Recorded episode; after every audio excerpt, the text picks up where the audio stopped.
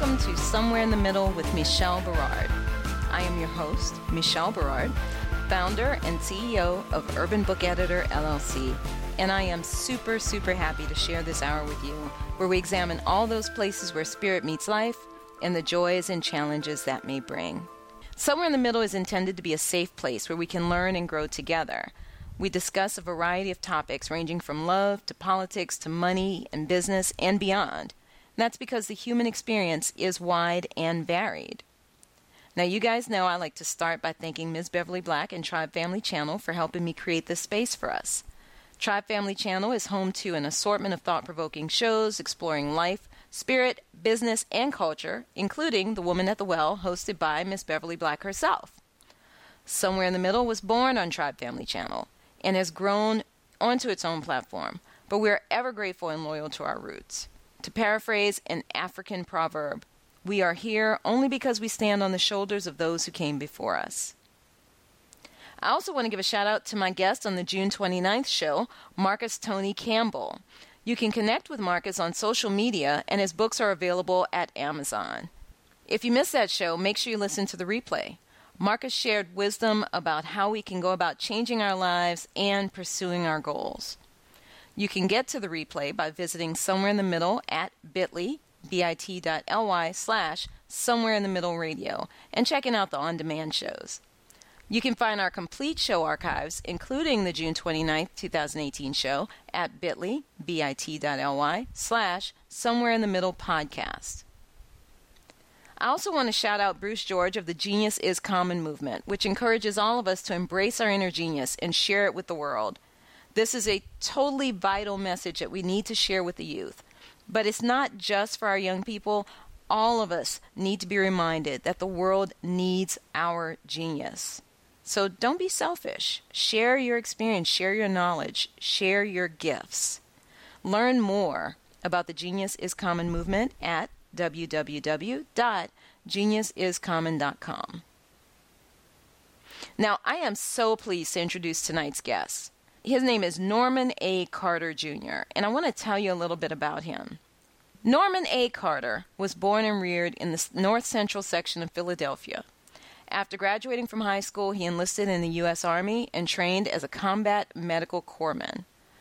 In 1964, Carter was selected to attend and graduated from the prestigious United States Military Academy Preparatory School, and later was honorably discharged with a rank of Specialist Fifth Class. In 1967, Norman joined the Philadelphia Police Department. While in the department, he studied administration of justice curriculum for two years at Temple University. He served in various patrol and patrol related assignments. During his 25 year career, Norman earned two letters of commendation and worked with the Guardian Civic League, which is a local chapter of the National Black Police Association, to increase the number of minorities hired and promoted on the force. He also participated in community meetings as well as radio and television programs to curtail violence and improve the relationship between the community and the police department.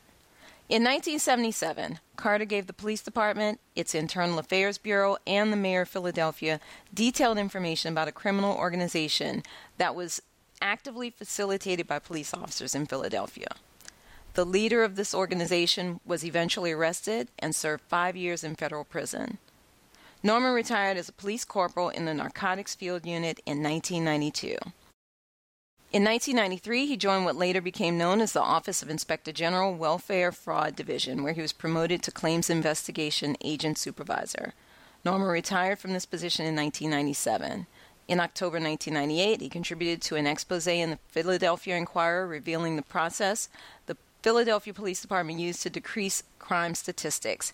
An indirect result of this expose was the arrest of a serial rapist murderer who had terrorized Center City, Philadelphia, and Fort Collins. In May 2001, Norman contributed to an expose in the Philadelphia Daily News that revealed the safety hazards encountered by prisoners transported by police officers. This resulted in improved safety provisions for all vehicles transporting prisoners in Philadelphia. Finally, Norman A. Carter Jr. is the author of the Long Blue Walk My Journey as a Philly Cop, where he details his experience as an officer and a whistleblower, helping to root out poor practices and corruption in the Philadelphia police force. All right, so I would like to welcome my guest, Norman A. Carter Jr. Thank you so much, Norman, for being on the show with me today. It's my pleasure. Thank you for having me. Well, um, you probably have heard, or maybe have heard, I don't know, that I start off interviews with really just two questions. And that's because I believe these questions have to do with, well, have everything to do with who you are and, you know, why you're doing what you're doing. So, are you ready for my questions? I am ready. Yes, ma'am. Okay. So my questions are, Norman A. Carter Jr., who are you, and how did you become who you are today? Who am I? Wow. Big question. Well, it's sort of easy for me to answer. I hope I don't stretch it out too long. Uh, I'm a. Uh, I, I grew up as a poor kid in North Philadelphia. Uh, probably with some things that were ingrained in me by my parents. Uh, I was always a dreamer and I grew up as an idealist. I sort of surrounded myself with people as I was growing up, with my playmates and friends were all people uh, with whom I would sit around and we would talk about our ambitions for the future. We all had it. We all had ambitions, and perhaps mine were a little bit more idealistic. And I was, I really was shooting for the stars, literally, uh, as a as a youngster as I entered the Army, uh, it was an educational experience for me. I was an 18-year-old uh, kid who knew nothing about life. And as I surrounded myself with people who were older, I uh, developed a, a, a, better awareness of, of who I was and what I wanted to do. And in that process, I became very active uh, as uh, far as um, that was a time when the civil rights movement was really uh, running at full speed, and the country seemed to be in turmoil, somewhat, somewhat like what it is now.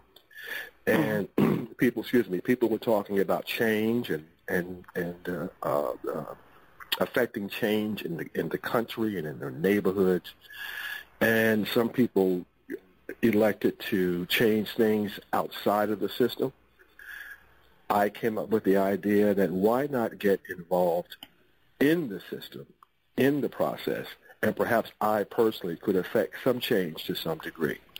Uh, that was my reasoning for eventually joining the Philadelphia Police Department shortly after I came out of the Army. And uh, excuse me, I've, throughout my career as a police officer, I, I never lost those uh, idealistic points of views throughout my career. I was criticized for it. Uh, at one point, I was uh, punished for it, uh, which I detail in my book, The Long Blue Walk, My Journey as a Philly Cop. But um, I, I remain steadfast, and so I, as far as who I am, I am a person who I believe cares about my community. I care about my country. And uh, my goal in life is to do whatever little bit that I can to make things better, not just for me and the people around me, but for as many people as I can. And I guess I'm sort of an educator and I'm somewhat of a leader. in that in that in that frame frame of mind. Well, it sounds like definitely a leader and an educator um, in the context of all that. Mm-hmm. So, you know, I've got so many questions out of what you talked about. And the first one that struck me, the first thing that struck me was, well, actually, I have two that struck me right away. One is, you said you grew up poor in North Philly. Mm-hmm. Yes. And you also mentioned that um, you kind of came of age uh, during the civil rights movement. Correct. Yes. And how similar that is in some ways to what's going on now in our country. And I'm I'm curious, what was the relationship between the community and the police officers like when you were growing up in your area? Because Philly is one of those cities that is talked about. You know, mm-hmm. Philly, Baltimore, yeah, Chicago, different different areas they talk about, and how there's an assertion that the relationship between the police and the community is not good anymore, implying that it was good. So how was it when you were coming up there? Well, I, I talk about this in my book extensively. When I grew up, my ambitions in life were not, my ambition in life was not to be a police officer. That was totally uh, not in, in, in my realm of thinking. Uh, police officers were feared uh, in our neighborhood. It, I won't say there was a lot of respect, except for maybe the one or two people who came to our schools and told us about how to cross the street and things like that. Uh, other than that, day in and day out, we got to see the police at their worst. One of the um, the memories that I talk about in my book is seeing one of my neighbors who might not have been one of the best of people, but being pummeled in the middle of the street by six to eight police officers. I mean, they were pummeling this guy with blackjacks, punching and kicking and everything. And the aftermath of that is I remember for the longest time, this guy walked around with um, basically what they call a turban, but his head was wrapped in bandages for the longest time and mm. that you, you just you don't you don't forget things like that. And uh, people knew the, the the reputation that the police had is that if you didn't do what the police asked you to do, very likely you were going to get beat up. And you would hear stories about guys being taken in and beaten across the bottom of their feet with a rubber hose and all these sort of things. And so police officers were not looked upon as being uh, the nicest people. You heard about people who grew up in my neighborhood, one guy in particular, who came in and because he had certain information about certain things in the neighborhood, he came back to that same neighborhood that he grew up in and started arresting people. And he was not looked upon as, uh, he was looked upon in a very poor light. So my thinking was, you know, the police department, the law enforcement uh, portion of the United States government, they their control uh, that they take care of enforcing the laws, and uh, these are the, the the first bit of government that people usually come in contact with the police officers. And my thinking was, well, you know, maybe I can go in there and just make a little bit of difference in my neighborhood. And that was my goal. And I came in and I, I, I, I I had that idea, uh, that ideal, and as I went into went about my career, as my career began, as I began to get out on the street and interact with the public, I found out that that was not the easiest thing to do. There were a lot of um, uh, barriers. Uh, one of the, the the first barrier you run into is your coworkers. The second barrier you run into is that lack of public trust. And what I found out is that you have to go out and do what you need to do to let the people know that you, they can trust you as a police officer and not worrying about trusting everybody else, but you have to do your little part, and and, and that's what I did. I enjoyed uh, interacting with people. I, I knew what it was like to be abused or mistreated by police officers. So I, I really went. I won't say I went out of my way to um, to try to create a comfortable atmosphere between myself and the community. But I was just I just tried to be me, and uh, that led me at, at, some point to even get in trouble with the community because uh, sometimes people take kindness for weakness.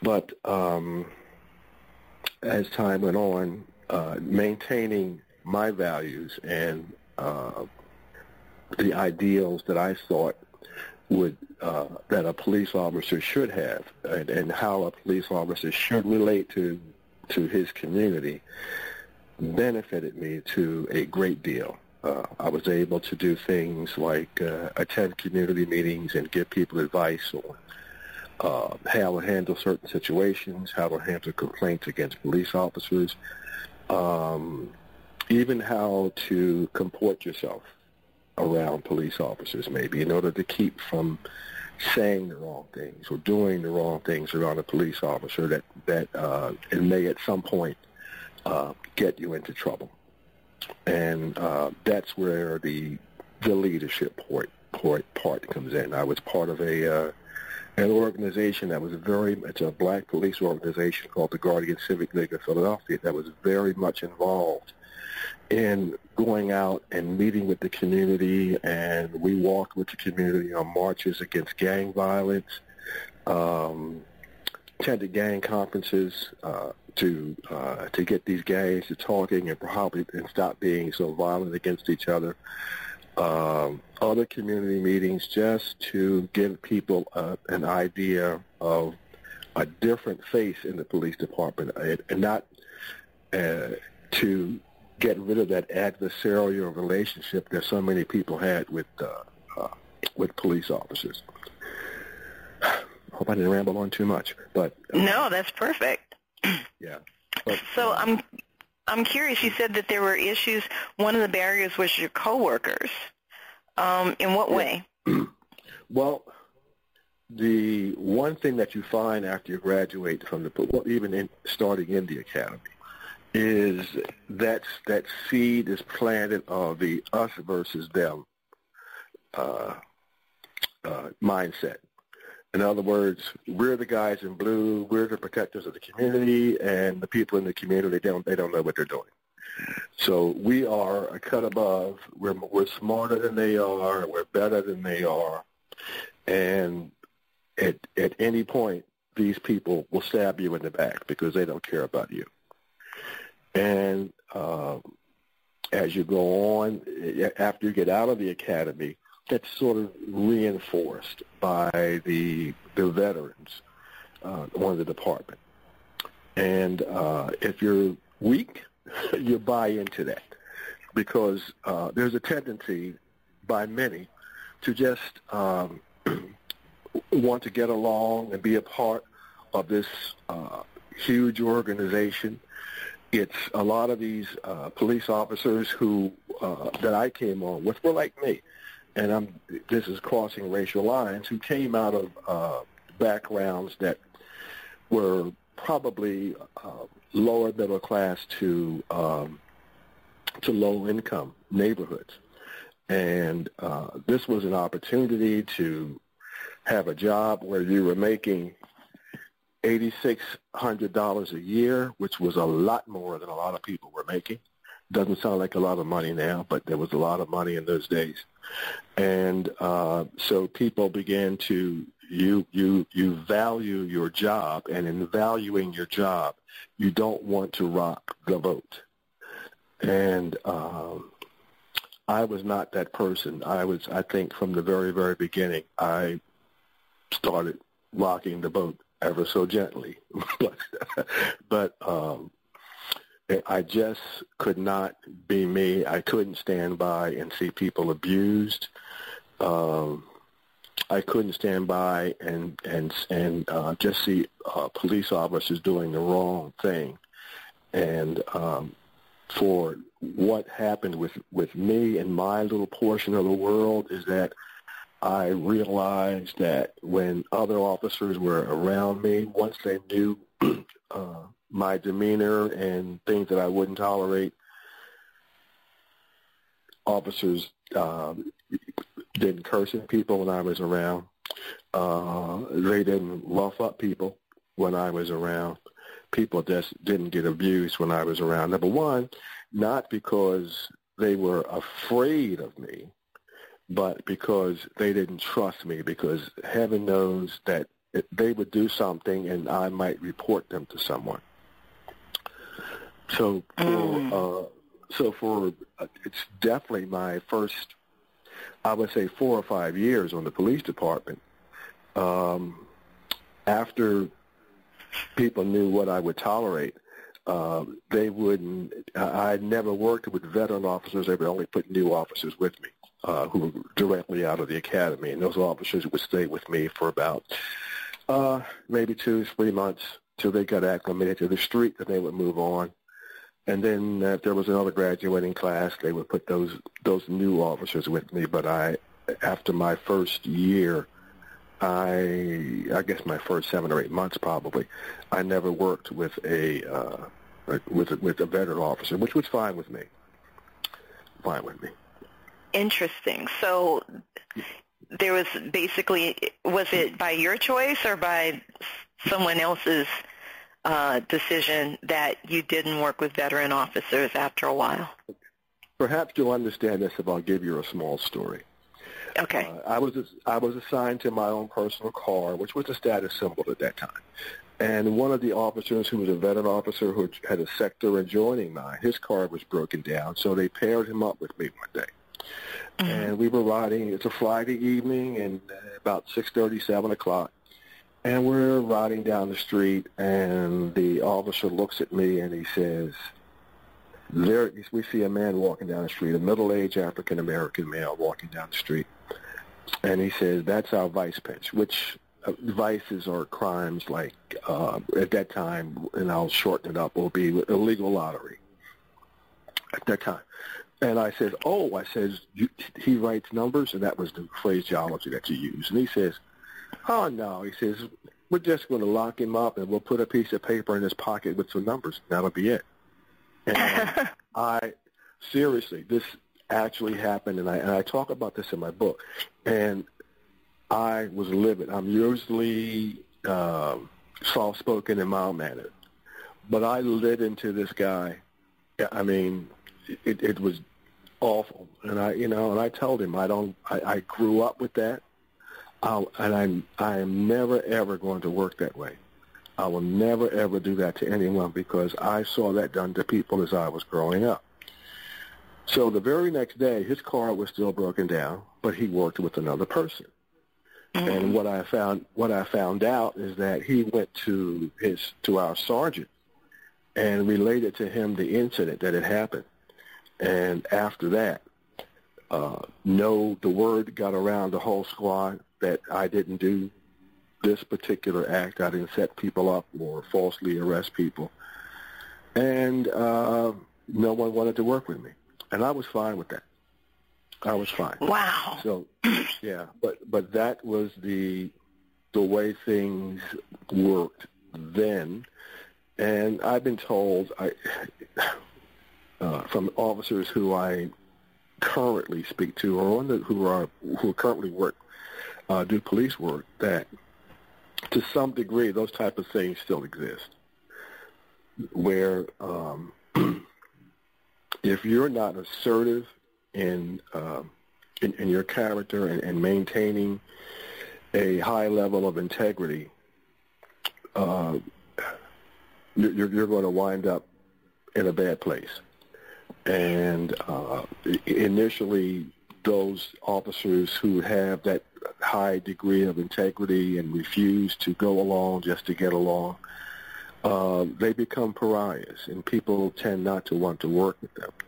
Uh, my career led to the extreme, uh, where at one point um, in the district that I worked to because I reported a criminal organization that was facilitated by police officers. Oh wow! Uh, yeah, it was. Um, no one in my district spoke to me. No one, absolutely no one. And what happened is that there was such outrage that I had reported this activity, which was criminal activity by police officers, that my sergeant began to falsify uh, uh, violations against me.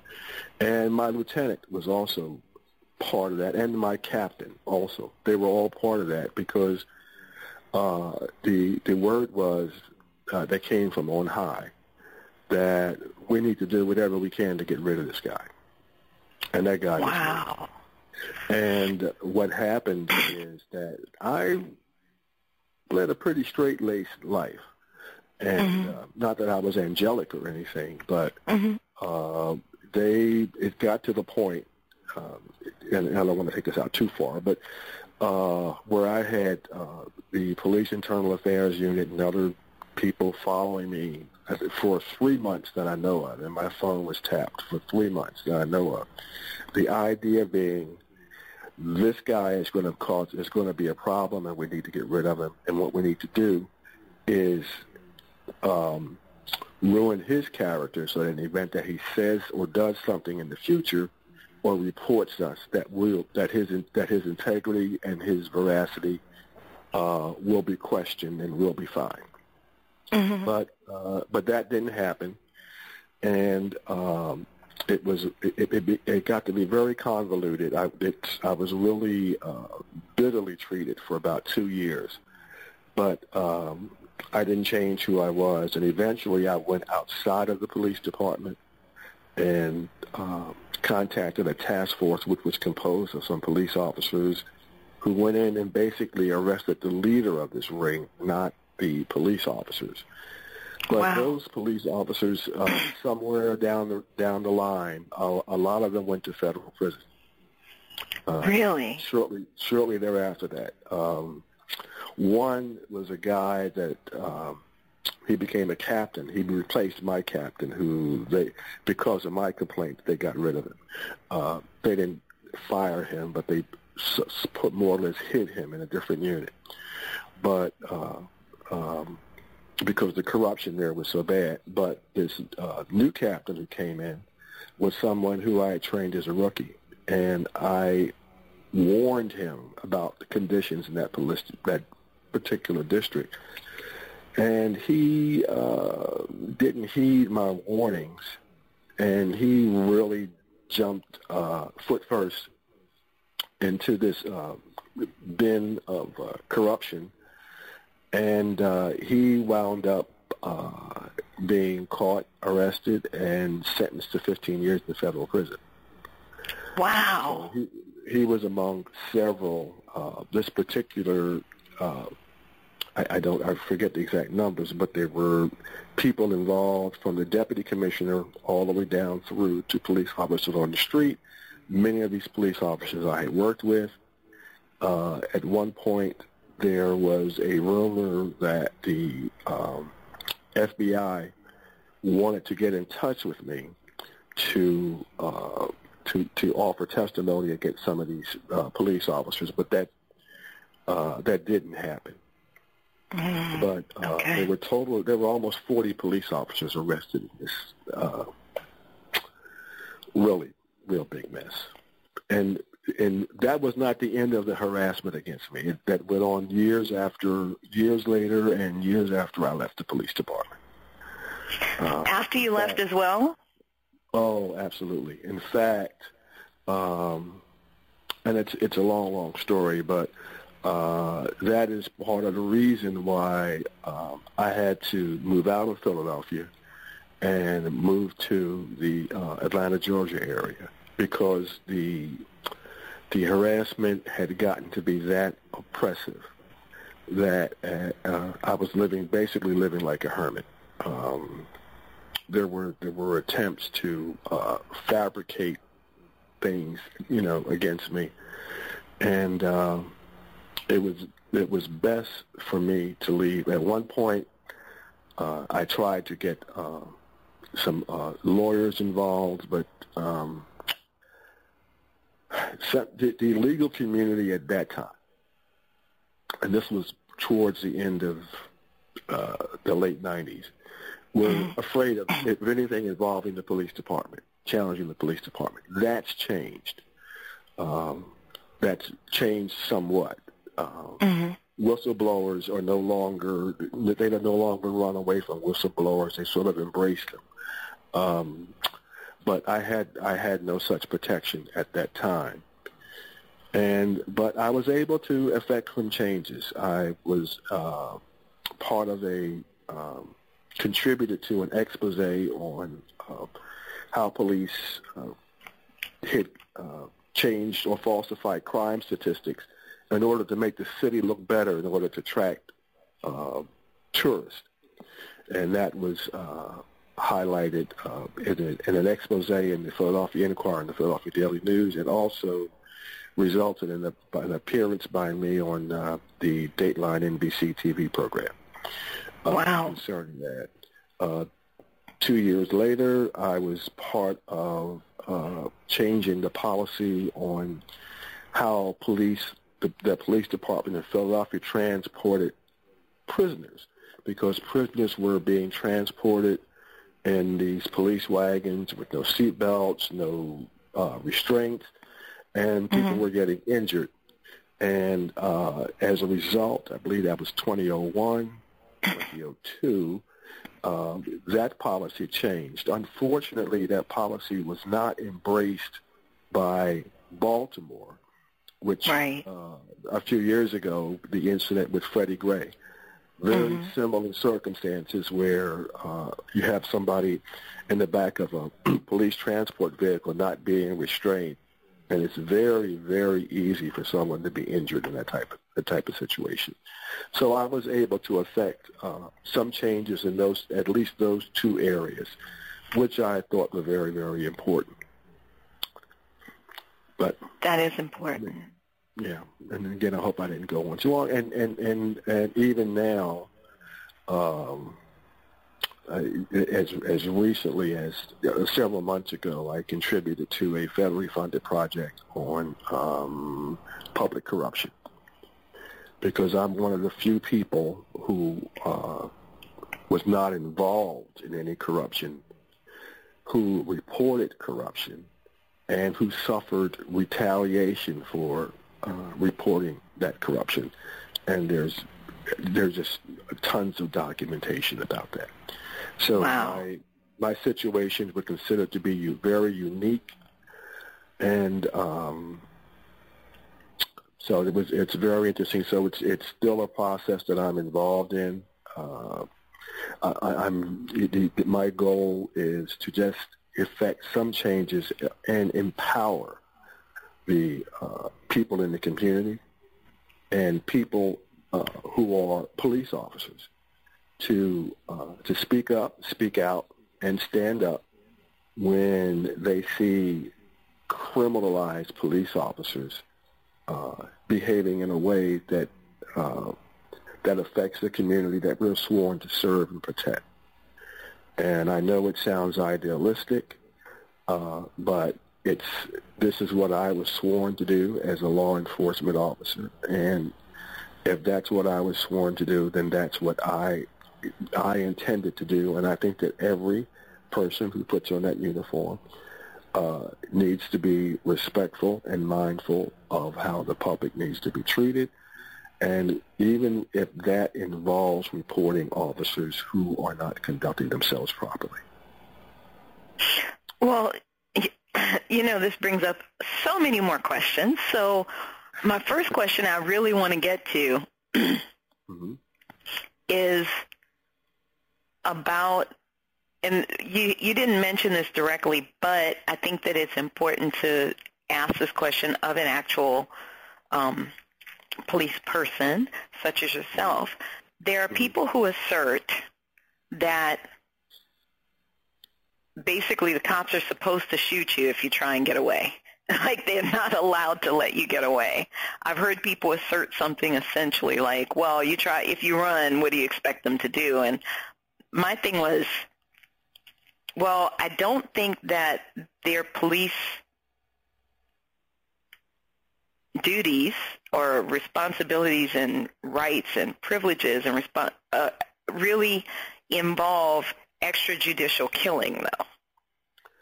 Um, and so my yeah. question is very specific. It's if I'm running from you, right, mm-hmm. for whatever reason, you per, you mm-hmm. perceive that I'm running from you. You could have been trying to get somebody else, and I start running because I don't know what's going on. Um, do you, as a police officer, have the right to then just kind of pull out your gun and shoot me because I was running? Uh, no. Simple answer. Absolutely no. You're only empowered to uh, to to use deadly force uh, when confronting someone who is confronting. Very important. Uh, someone who is about to uh, who's coming at you with deadly force, or you're you're you're attempting to save the life of someone that they're going after, and they're using deadly force or someone who is um, committed a, a, forcible felony and they're like uh, a robbery or something, and you know they're running away with the, they they have a gun. Uh, but at some point, it's not just a matter of them running away from you and chasing you. You have to be in fear of of your life, and uh, there there have been court decisions uh, that have been made uh, against police officers who uh, were chasing someone and just shot them because they were running faster than what they were. Okay. Uh, that's that's just not uh, permitted. So let me ask another question and related, because mm-hmm. mm-hmm. this is one I have trouble with. If somebody has a knife. They might be facing you, but they're basically standing there with a knife. Is that then grounds to to shoot them? Is that grounds to just shoot somebody? I tell you, there's there. I'm sure that there may be a situation where someone who actually is lunging at you. I can tell you an incident that I speak of in my book when I was a rookie officer, where a uh, uh, a gentleman threatened a group of police officers that he was going to stab the first one who came at him. And there were about 10, 8 or 9 of us, maybe 10, who had this person surrounded. And I was a young rookie. And the first thing I did, well, this guy's got this big knife. I'm looking at it. And I unsnapped my holster. Veteran police officer t- just tapped me on the arm and waved his hand and says, no, no, not that. So what they did is they engaged this person in a conversation. At some point, he was distracted by the conversation, and while he was distracted and his attention was on one person, another police officer was able to knock the knife out of his hand. He was subdued without any injury. Um, and that incident stayed with me throughout my career. And mm. I, I, I, I look upon even today where people say, well, he had a knife. Okay, how far away was he from you? and if you had enough space to stand back, you know, do you, did you have something else available to you? Now, perhaps you don't. Perhaps it's a situation where someone is running at you with a knife, and this is something that happens in the second, and you have to make a split-second decision. And in, in, in that type of situation, I can see where uh, the, the, use of deadly force would be uh, appropriate. Uh, but someone just standing there with a knife in their hand, and you're they're ten feet away from you, I, I don't see the justification or why you would have to to shoot them, uh, because the the degree of danger that you're in is limited and you have, to, I, I'm not saying that you need to run. I don't want to see police officers running away from people. That's insane. But uh, today they have other tools that are available to them. You have uh, things like mace, which a lot of people don't realize are not as uh, is not effective or effective on people who are either intoxicated or people who are uh, I don't want to say insane, but don't have full possession of their mental faculties. Mm-hmm. It has li- it has limited impact on those people, and a, a, lot of people in the public do not know that. Mm-hmm. And so those those people can be hit with mace, and they'll still come at you. Mm-hmm. Um, but uh, and this is another reason why uh, in, in in in in situations like that, it's better to have to, to be uh, to be in that situation with another officer or other officers involved because then your your options increase and the need for deadly force decreases. Um, again, if someone is running at you full force with a uh, with a knife, and and I mean they're uh, proximal to you, and you have no other option, then you need to do whatever it is to take to protect your life. We're we're not employed to uh, to sit there and and, and, and, and, and be stabbed and, and say, okay, well, you know, I'm going to let this guy stab me and he'll somebody else will catch him. But that's not the way it goes. Um, when you step into a situation, and I'm talking about a, a criminal or a person, and they step into that, that arena where they are initiating a deadly force incident, then things can escalate rapidly. And um, can I ask a, a, related question though? Because I, I mean, it, it, I guess I, I expect, mm-hmm. be, and maybe I have an unrealistic expectation as a citizen, but aren't police officers trained in some kind of hand-to-hand combat also? Uh, yes. So why is a gun the first thing that they go for? I'm just curious no, because and that's, and that's and that's not true. The gun is not the first thing that you go for, uh, and that's why I mentioned uh, the officers today. They have mace, we have uh, tasers. Uh, they don't always work in, this, in in those situations. And again, uh, as I as I said earlier, if someone's standing about 10 feet away from you and they have a knife, they're no threat. They're not a threat. Mm-hmm. Uh, there's there's room to talk down and reason and, and, and make an attempt to reason with that person. Doesn't always work, but right. that's a, that's your that's always your first option. Always mm-hmm. your first option. Uh, the second option is to a person standing that far away is a non-lethal resolution. Now, you're not going to get into uh, you, initiating some sort of hand-to-hand combat and someone's coming at you with a knife. Well, that doesn't work because you're at a disadvantage. And uh, again, a person who is who makes a decision to come at an officer or anyone else uh, with deadly force, with a weapon, with a deadly weapon, then things escalate. Uh, if I, if you're three feet away from me and you're running at me with a knife, I need to do the first thing I do to, to, to you know, to protect myself. That that that, that could be uh, if I have a baton to perhaps parry, make an attempt to parry uh, the knife away from to hit the knife, hit the hand with the mm-hmm. knife or to try to duck out of the way and perhaps uh, disable you in, in some other manner. But if that persists, and and this happens, and know, and I, mm-hmm. uh, then then the officer has to do whatever it is to protect himself. And mm-hmm. sometimes, in a in a deadly force situation, and someone, I'm not talking about someone with a penknife. We're talking about a decent sized knife. Uh, you, you, you really have to do what it takes to protect yourself. And that's not, Um, now we have the Kevlar vest and all that sort of thing. They don't protect your uh, your neck and your, and your head, and your face, and arms. Right. And so you can you can be you can be seriously injured.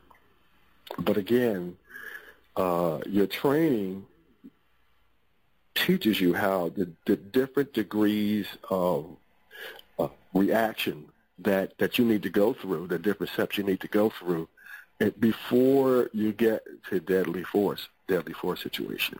I, I can recall an incident um, similar to what you're talking about, where a, my partner I went into a supposed to be a, a uh, domestic disturbance, and mm-hmm. what the lady didn't tell us was that the man had a gun.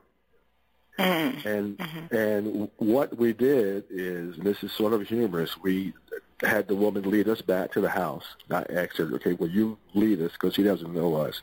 And the door had a large uh, window. And she rings the bell and knocks on the door, and the guy comes to the door, and he has a rifle in his hand. And he's coming right at us.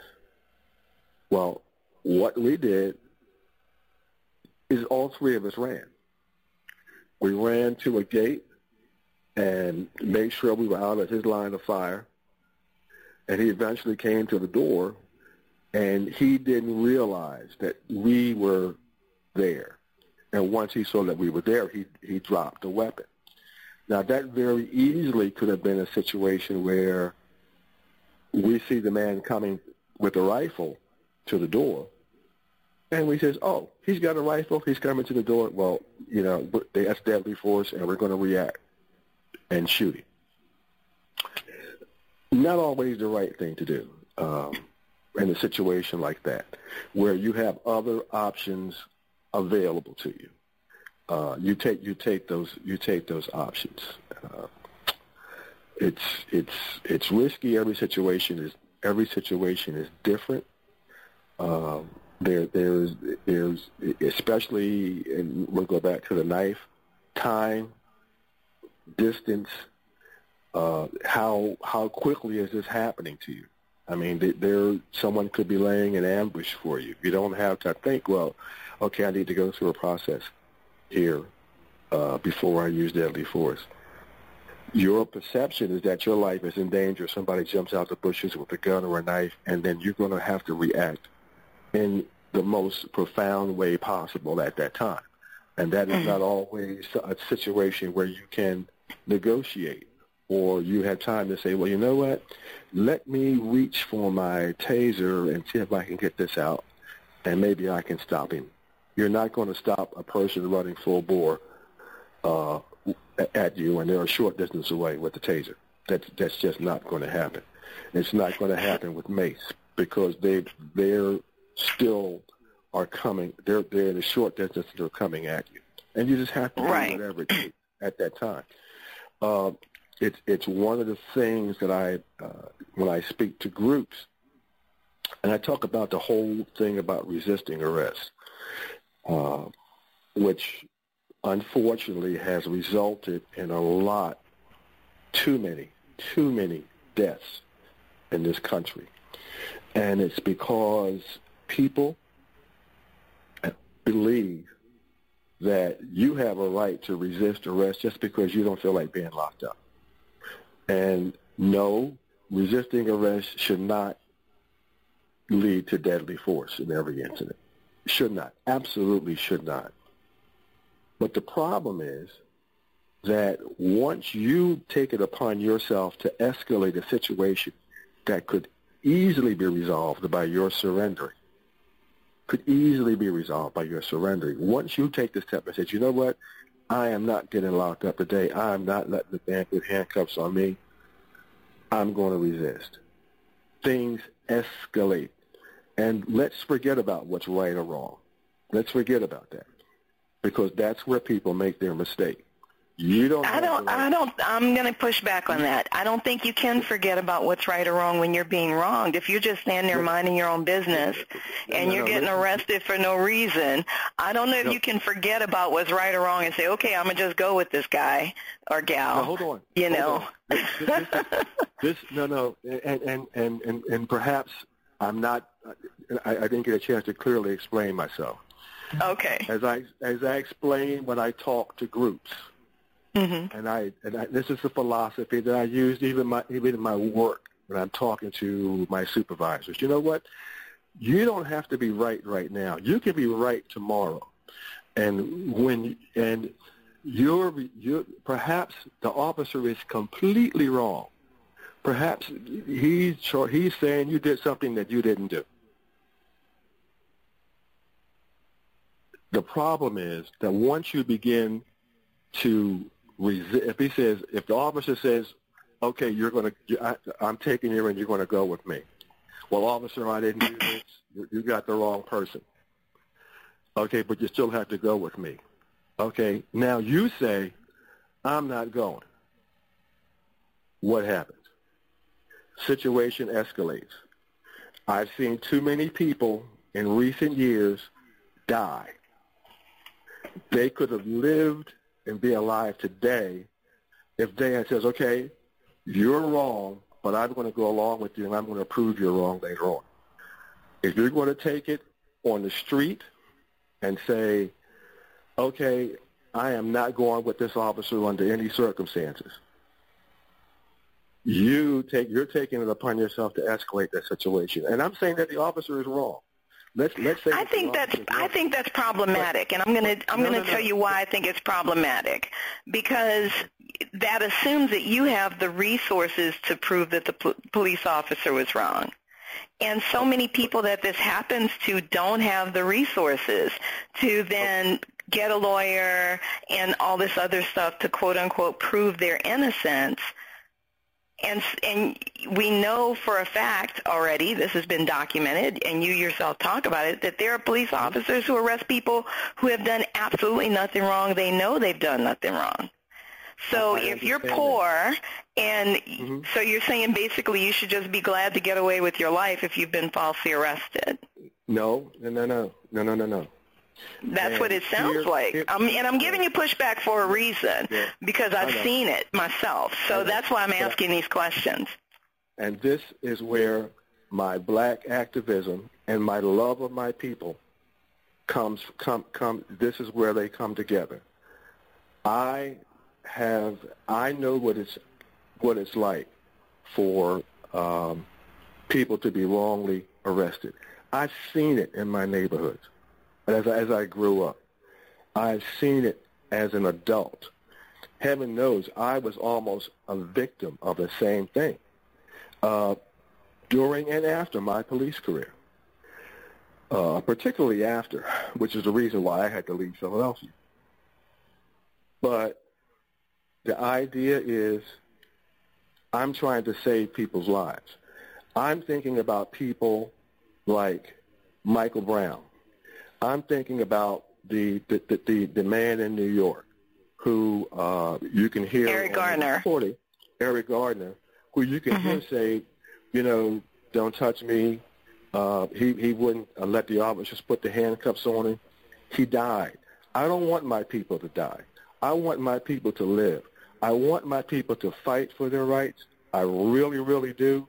And yes, there are bad cops, and that's why uh, my in, in my book and in the time and, and meeting people, I am yelling. I, I, I am pleading for good cops to stand up and and, and and and expose the bad cops who do these things, who make these false arrests, uh, who do these things on purpose.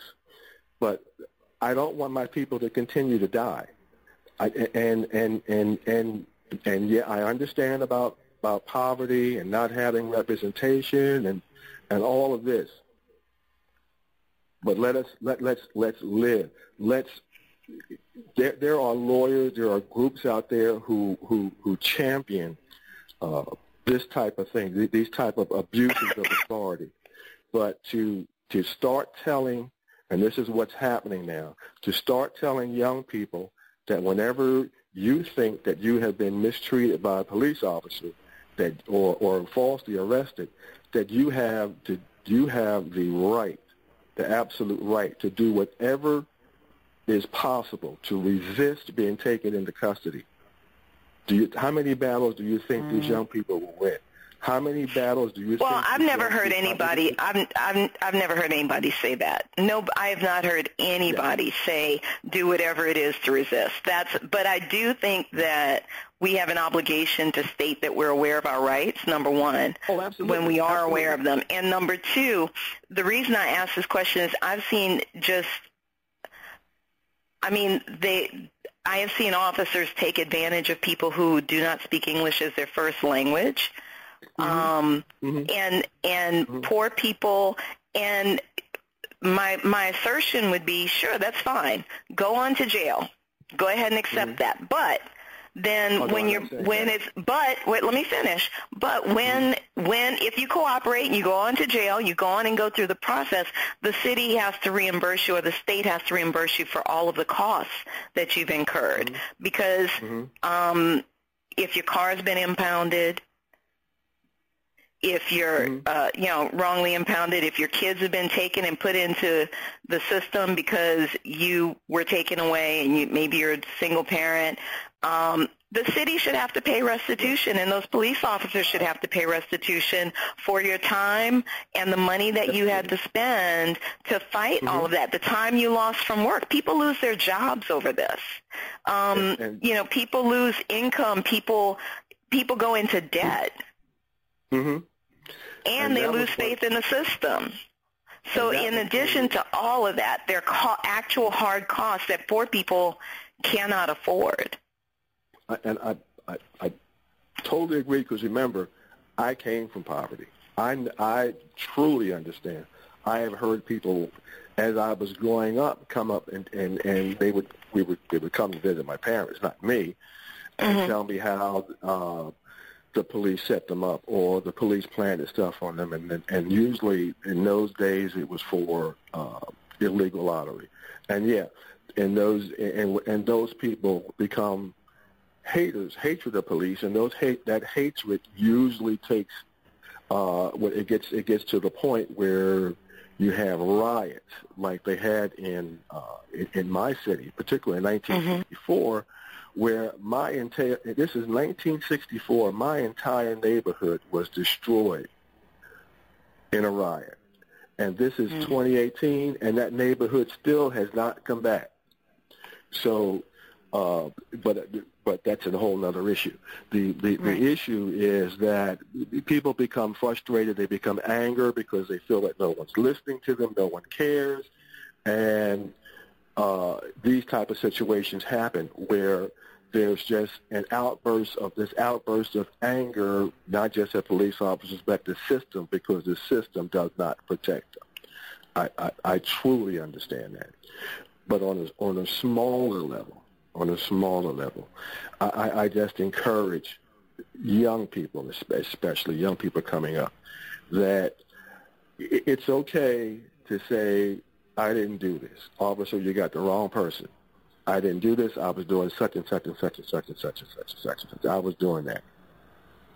It gets to the point where you are physically resisting the arrest, even though, and, and there's a law that I know there's, uh, Georgia law is a little bit different, but I do know that Pennsylvania law states specifically that you do not have the right to resist even an unlawful arrest, because that's what the courts are for. And I know that poor people get caught will get caught up in this, and and and, uh, and, and as you said, sometimes the system works against us. Uh, often the system works against us for those who can't afford proper legal representation. I, I'm aware of that. I, I, I just don't want to see my people resisting to the point or any people, anyone, resisting to the point that it leads to an to an, uh, uh, an escalation where somebody dies or somebody is is is, is seriously injured. I, I'm I'd like to see that stopped, and and we can only do that by by educating the public. And and yes, you know, I, I, I am totally against. I, I've, I've I've written a book about police abuse of authority mm-hmm. and and and and, um, and and criminalize police officers. Absolutely, and uh, it's very unusual and almost doesn't exist for a police officer to to to write about this and have it chronicled. Uh, right. And, and, even actively during his career, uh, and this this can be if anyone ever investigated my my my record as a police officer, you can see that these are these are true. That I fought against these things while I was a police officer, uh, active and uh, and, and and took and and, uh, and, and took a lot of retaliation for it. Uh, wish I didn't have to go through it, but on the other part, other part of it is, at one point, at one point, do you elect to lose your integrity? At right. one point, do you say, do you do you sell out the public that you're sworn to protect? At, at what point do you lose yourself? I was determined not to lose myself. Uh, I have to wake up in the morning and look at myself every day. And right. how could I look at myself if I see an incident where, um, and I, I talk about the, the, the first encounter I had with something like this was a police officer had transported a woman in the trunk of a car. And I didn't know it at the time. I didn't find it out until he absent, he let her out of the trunk. Wow. And I was I was enraged. I was so enraged. I was going after this guy, and another police officer, uh, African American police officer, grabbed me. I had about uh, I didn't have quite a year on the police department, and uh, he pulled me away and pulled me into a different room, and said, "Look, he's that guy's wrong, but if you go after him, uh, you're going to be in trouble because you're a rookie. And my thing was, well, you know what? I'm going to report it.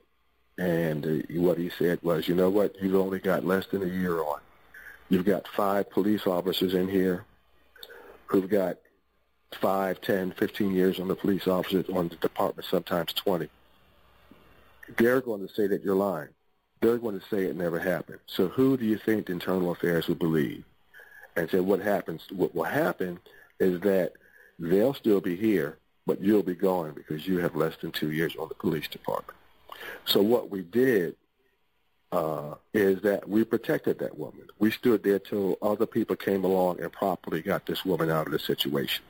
That was the way we handled that. Now, years later, after I had established myself and had been vested in the job, I didn't have to put up with that type of thing when I saw it, and I took action. I spoke up. I stood up. Uh, did it make me uh, uh, uh, endear me to, to a lot of people? No, it did not. It did not. And I mean, I don't think I was the only police officer who who uh, who, who who did that type of thing. But I knew that that I did wouldn't let those things happen around me. And one of the things that uh, that I talked about when we went to community reading, uh, meetings was the proper way to uh, report a police officers police officer misconduct and people who they could go to, not just to go down there by yourself, but to go down there with, with other people, never to uh, report uh, misconduct why, why, or why, you're by yourself, because that's a bad that's a bad idea. Take a friend, take a lawyer, which is which is better.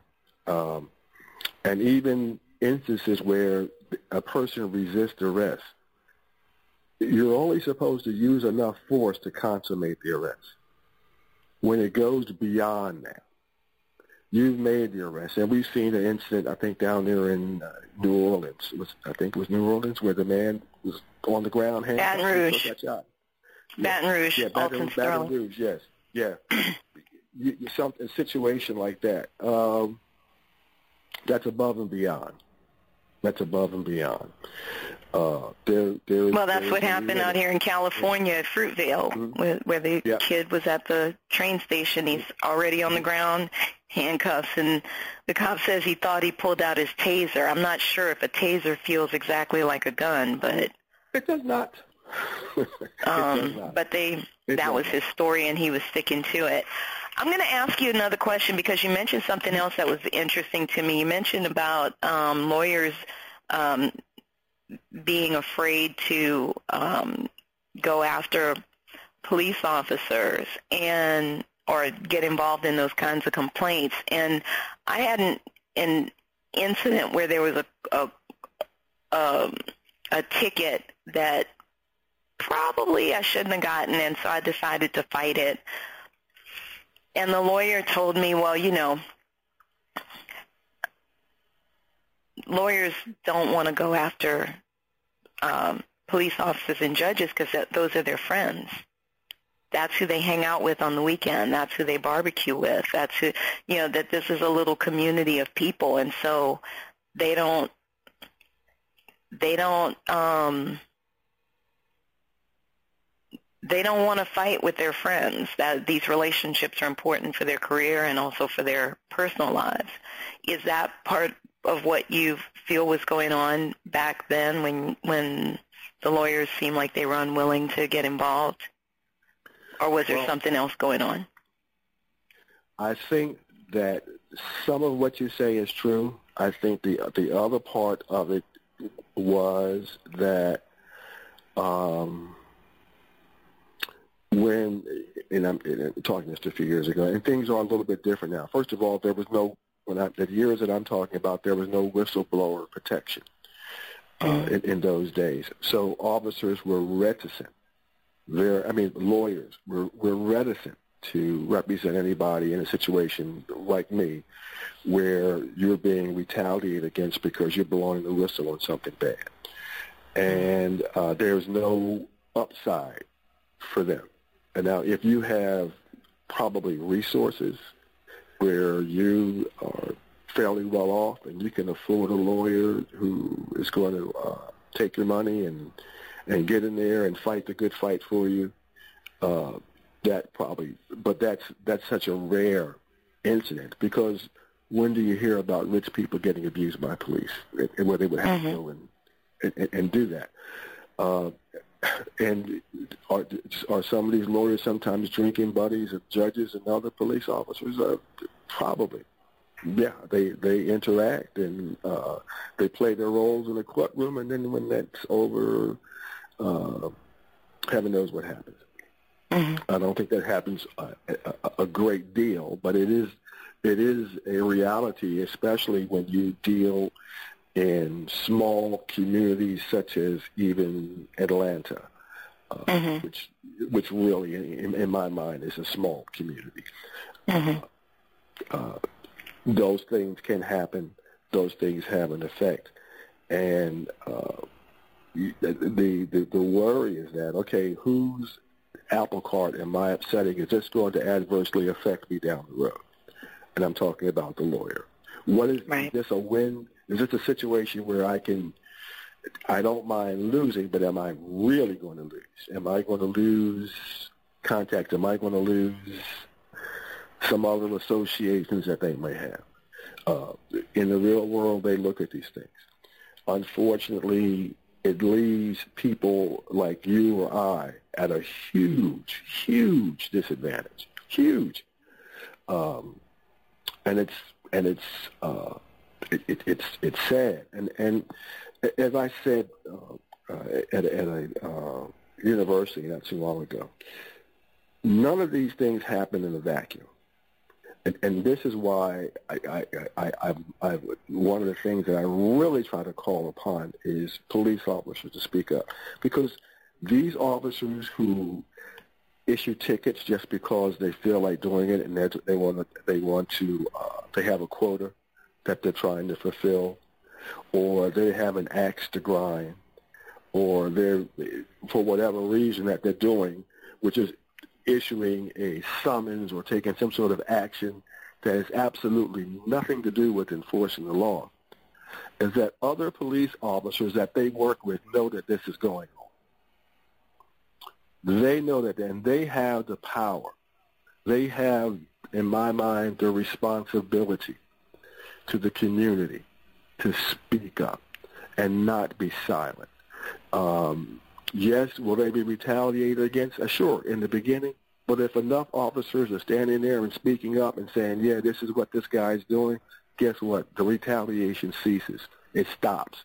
They become the powerful. The good guys become the powerful. And then the bad guys tend not to do what they do. Uh, officers do, bad officers, bad cops do what they do because they know that they can get away with it, or they feel that they can get away with it. And if other officers know about it, no problem, because no one's going to speak against it. Um, that's bad. It's bad for the department. It it, it diminishes the the, the uh, public confidence. It, it it destroys it, particularly in the communities where it needs it the most people in, in, in, in, in, in communities and low-income communities, middle-income communities, they need to feel like the cops are on their side. They need to feel that. And uh, once that trust is gone, it's very difficult to get back. Very, very difficult to get back.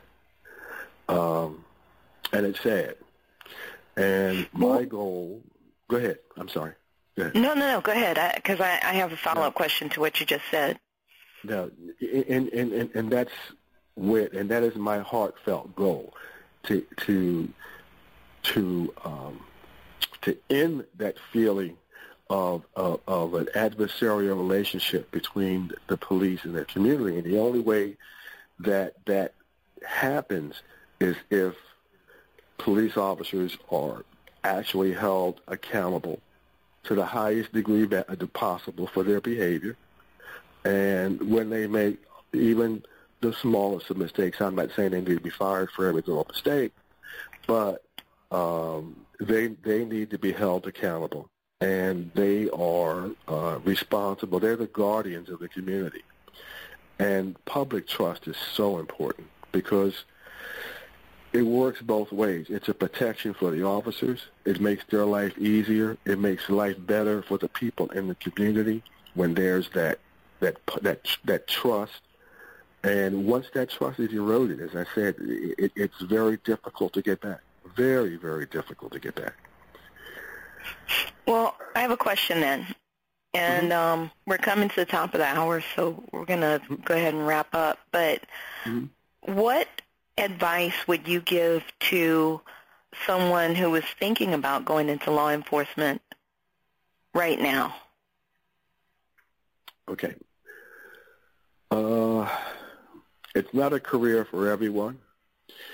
Uh, if you have uh, high ideals, uh, you, you, are a, a, very good character, and you and you are steadfast and strong in your beliefs um, in, in, in, in doing a good job uh, and embarking on a, on, a, on a, what I consider a great career.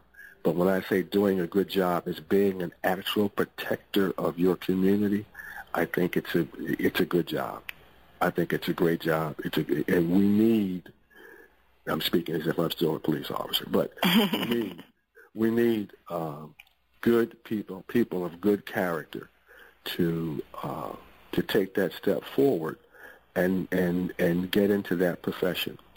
And uh, I was very heartened by uh, uh a conference I went to at a university, where a lot of younger people uh, are are coming in, and they're coming in with their eyes open. They don't have um, uh, any misconceptions about the challenges, those type of challenges.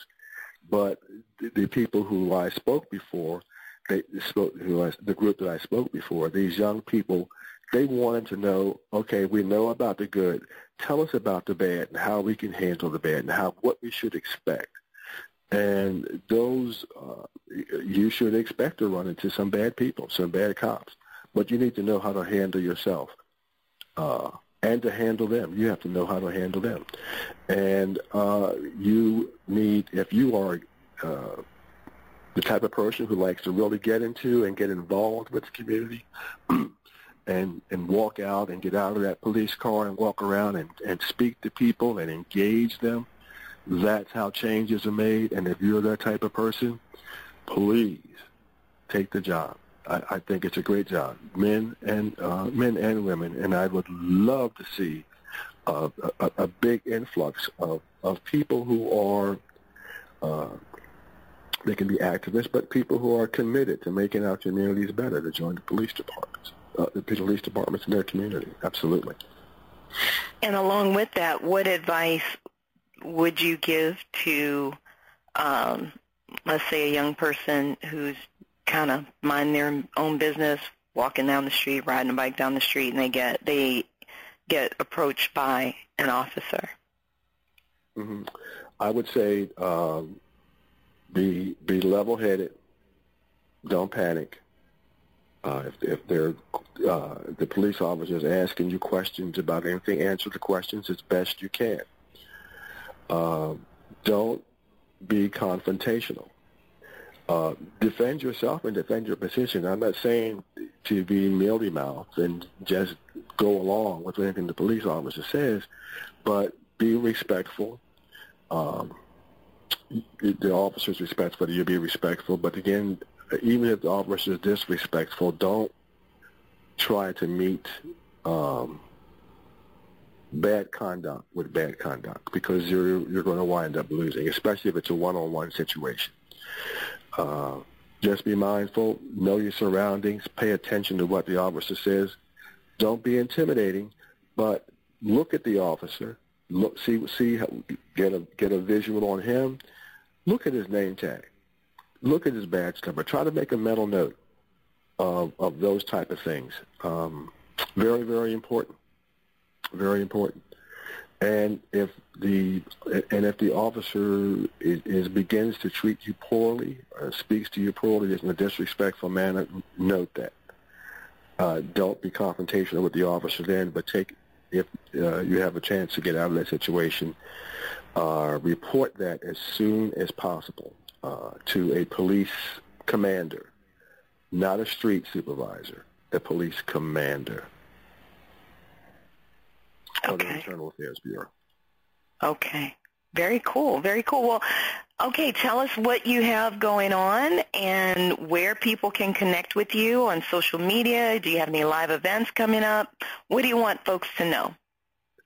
Well, I there's there is going to be a large a big article uh, concerning my book uh, about uh, police abusive authority. That's going to be coming out. I'm not at liberty to give the name of the, the magazine that it's going to be featured in. Um, but uh, I am on Facebook, uh, Norman uh, Norman Carter. find me on Facebook. Uh, you can get a, a, a thumbnail sketch of my book by going to Amazon.com, pulling up uh, either my name, Norman A. Carter Jr., or the title of my book, uh, which is The Long Blue Walk, My Journey as a Philly Cop, which will give you about eight pages of insight into my police career. Uh, I invite everyone to, to look that, especially for the that initial biography, which tells you not only where I came from, but what I am about as a police officer, or was about as a police officer. And um, through those, uh, you can reach me um, via Facebook. I'm available for conferences. Uh, love to speak to groups, small groups, uh, at any time, small groups, big groups, colleges, universities. I've done that. Uh, I, I look forward to doing that. Um, and you can reach me at uh, ENNUI45 at hotmail.com. Okay, repeat the email address again. E is in Edward, N is in Nathan, N is in Nathan, U United, four, I Isaac, I'm sorry, four five, at, at hotmail.com. Awesome, awesome. Well, Mr. Norman A. Carter Jr., thank you so much for being on the show. I really appreciate you taking the time and sharing with us Guys, I want to make sure that you follow Norman A. Carter Jr. He's on Facebook. You can follow his author page on um, Amazon because then you can keep up with when he's got new books and, and things of that nature coming out. And thank you. Thank you so much for spending the time and sharing so much of your knowledge and experience with us. Thank you. It was great speaking with you, Michelle. Thank you very, very much. That's our show this week, guys. You can reach out to me online at urbanbookeditor.com or on Facebook and Instagram as Urban Book Editor. Send me a note. I'd love to hear from you. Feel free to send in some topics you'd like us to cover on the show. Again, I'd like to send a big shout out to Beverly Black, Tribe Family Channel, and all the members of Tribe Family Channel. It is a pleasure and an honor to be associated with her and that great family of programs. Now, make sure you guys tune into the show on July 27th when my guest will be lead guitarist of Klymaxx, Cheryl Cooley. You can find us here every other Friday at 5 p.m. Pacific, 6 p.m. Mountain, 7 p.m. Central, and 8 p.m. Eastern. Just go to bit.ly, that's bit.ly slash somewhere in the middle radio. You can also find us at bit.ly bit.ly slash somewhere in the middle podcast. Let's continue the conversation. You guys be good, stay mindful, and remain prayerful. Peace and blessings, y'all.